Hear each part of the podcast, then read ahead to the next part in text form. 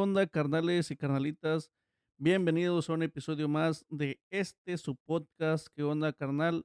Yo soy Marco Reyes, les doy la cordial bienvenida.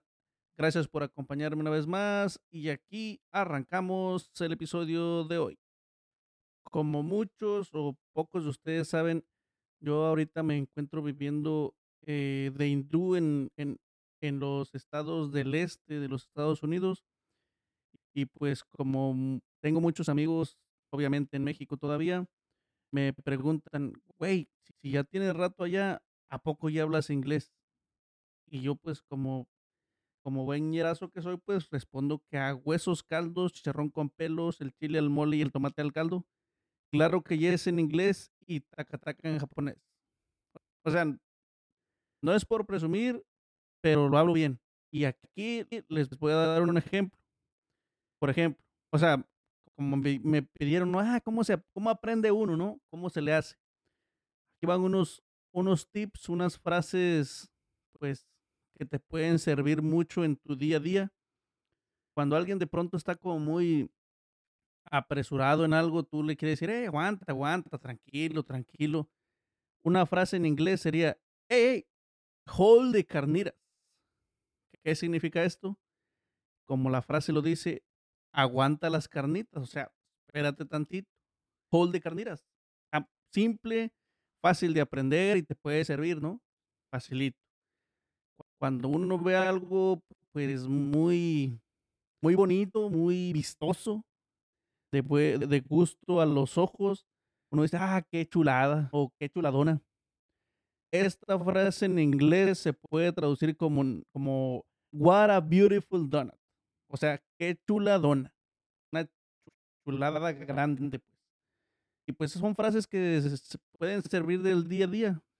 Y pues obviamente algunos de mis camaradas o nuevos camaradas me preguntan que de dónde soy.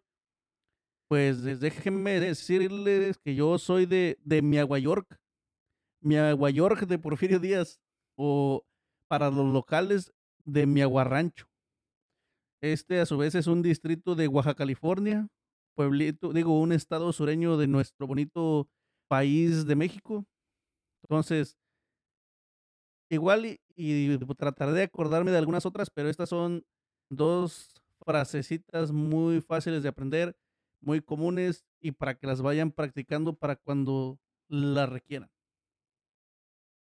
Como vale aclarar que estas palabras, palabras, frases son mero cotorreo, no vayan a creer que es realmente inglés, inglés del bueno.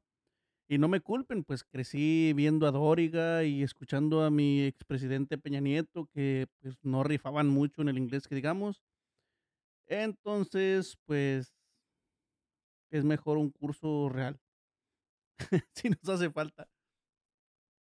Honestamente, creo que sí deberíamos aprender un, un nuevo idioma, más que nada el inglés es bastante conocido en el mundo y para nosotros que, bu- bueno, la gente que me escucha, que es allá de mi mismo pueblillo, en, en Miahuatlán, tenemos lugares muy bonitos que, que obviamente ya se ven muchos turistas que hablan inglés.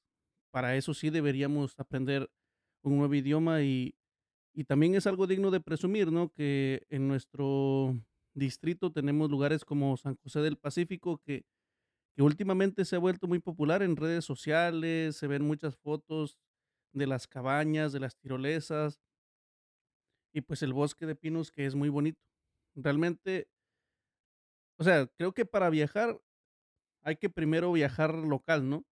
Los que tenemos o que hemos tenido la oportunidad de, estar por allá, sabemos que es un, es un lujo.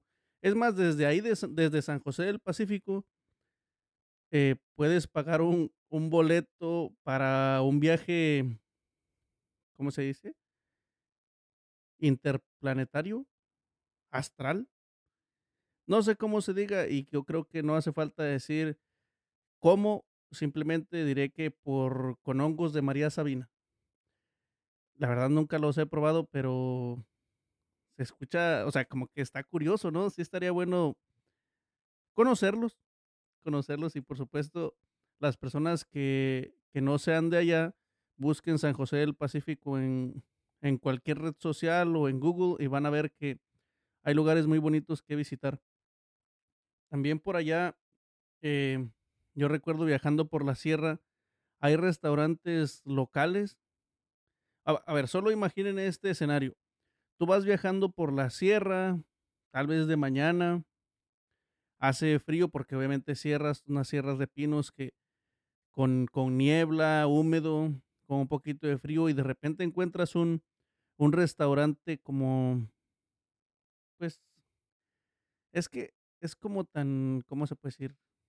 Ah, artesanal, tal vez así, donde hay criaderos de mojarras, donde tú puedes escoger la mojarra que te puedes comer, o simplemente un, un desayuno de, de frijoles con huevos, tasajo y probablemente tortillas recién hechas en el comal con un café de, de la sierra con pan que se produce ahí mismo. Y eso, que hermano, no tiene, no tiene precio. Salivé, nada más de pensar, de recordar salivé. Y es que quien no lo ha vivido, pues a lo mejor se le hace, ah, qué simple, qué sencillo, pero es que eso es la gloria. Honestamente, eh, ni siquiera es, o sea, el, el valor de en, en pesos en dinero de la comida no es muy caro, pero en cuanto a gusto, no tiene precio. Sí estaría rico estar por allá pronto. Eso trae a mi memoria que creo, no estoy seguro, solo voy a especular que en los estados del sur de México es más común el sopear el pan. Sopear el pan es, por ejemplo, tienes una taza de café, tu pedazo de pan y lo sum- sumerges el pan dentro del café y lo comes. En- he escuchado comentarios que dicen, ah, que eso no es como bien visto, es como de gente mal educada.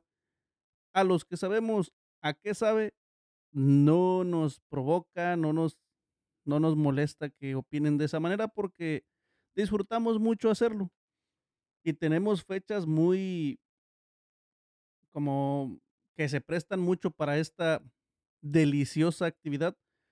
Por ejemplo, los cuando es Día de Muertos, Navidad, Año Nuevo, que son épocas frías, se disfruta un café con pan o chocolate con pan. Todo depende de, de la época y de la festividad. Para esto, casi siempre que hay café con pan, hay tamales. Motivo para seguir engordando. Yo creo que allá está complicado hacer, hacer dieta. Para nosotros, los del sur, es bastante complicado hacer dieta. Respeto mucho a los que están en dieta y hacen ejercicio, está bien. Perfecto, bien por ustedes. A los que no, pues, pues hay que cuidarse, ¿no? Yo honestamente soy dragón. Yo disfruto mucho ese tipo de cosas. Y pues, mientras tanto, pues, así que salud si tienen pan con café. O si no, pues café con galletas de animalitos. Existe el dicho que dice, de no haber pan, no, ¿sí? Si no hay pan, galletas. Ah, sí, de no haber pan, galletas. Y si son de animalitos, mejor aún.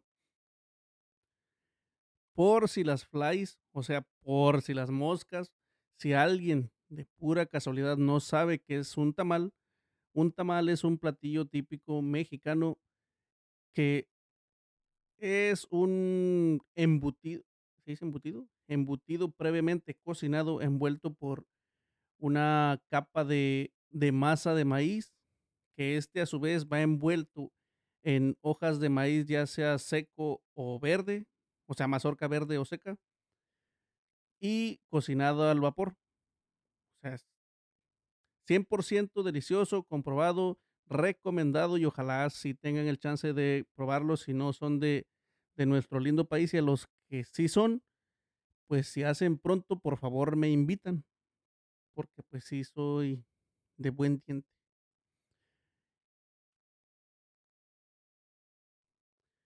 Hoy quise hacer un podcast cortito, solamente para reportarme por acá, mandarles un saludo. Y pues en estos días me voy a ir a perder a las montañas, una, una, ¿cómo se llama? Actividad que a mí me gusta mucho, disfruto bastante, soy un tipo de, de campo, del bosque, me, me estresa mucho la ciudad, digamos que para bien o para mal, sí tengo que vivir en la ciudad por mi trabajo, pero esos tiempos en, en el bosque, como la bestia que soy, los disfruto mucho. La neta que creo que me gustaría a lo mejor, a lo mejor hago un video, voy a ver si tenía un canal por ahí abierto que nunca le he subido nada, voy a ver si si empiezo a subir algo porque pues me, me pienso hacer millonario de aquí de las de las redes. Es mal chiste, mal chiste, pero lo voy a subir. Igual y se animan, se motivan a perderse en el bosque por ahí, nada más siempre acuérdense de llevar un GPS o aprender a usar un mapa, una brújula, no se vayan a perder de veras. Y ahí sí quedamos mal con las recomendaciones. Por mi parte es todo por esta vez. Les mando un saludo, cuídense mucho, se lo lavan, se echan unos tragos de agua de la misma y que esté muy bien. Nos vemos la próxima.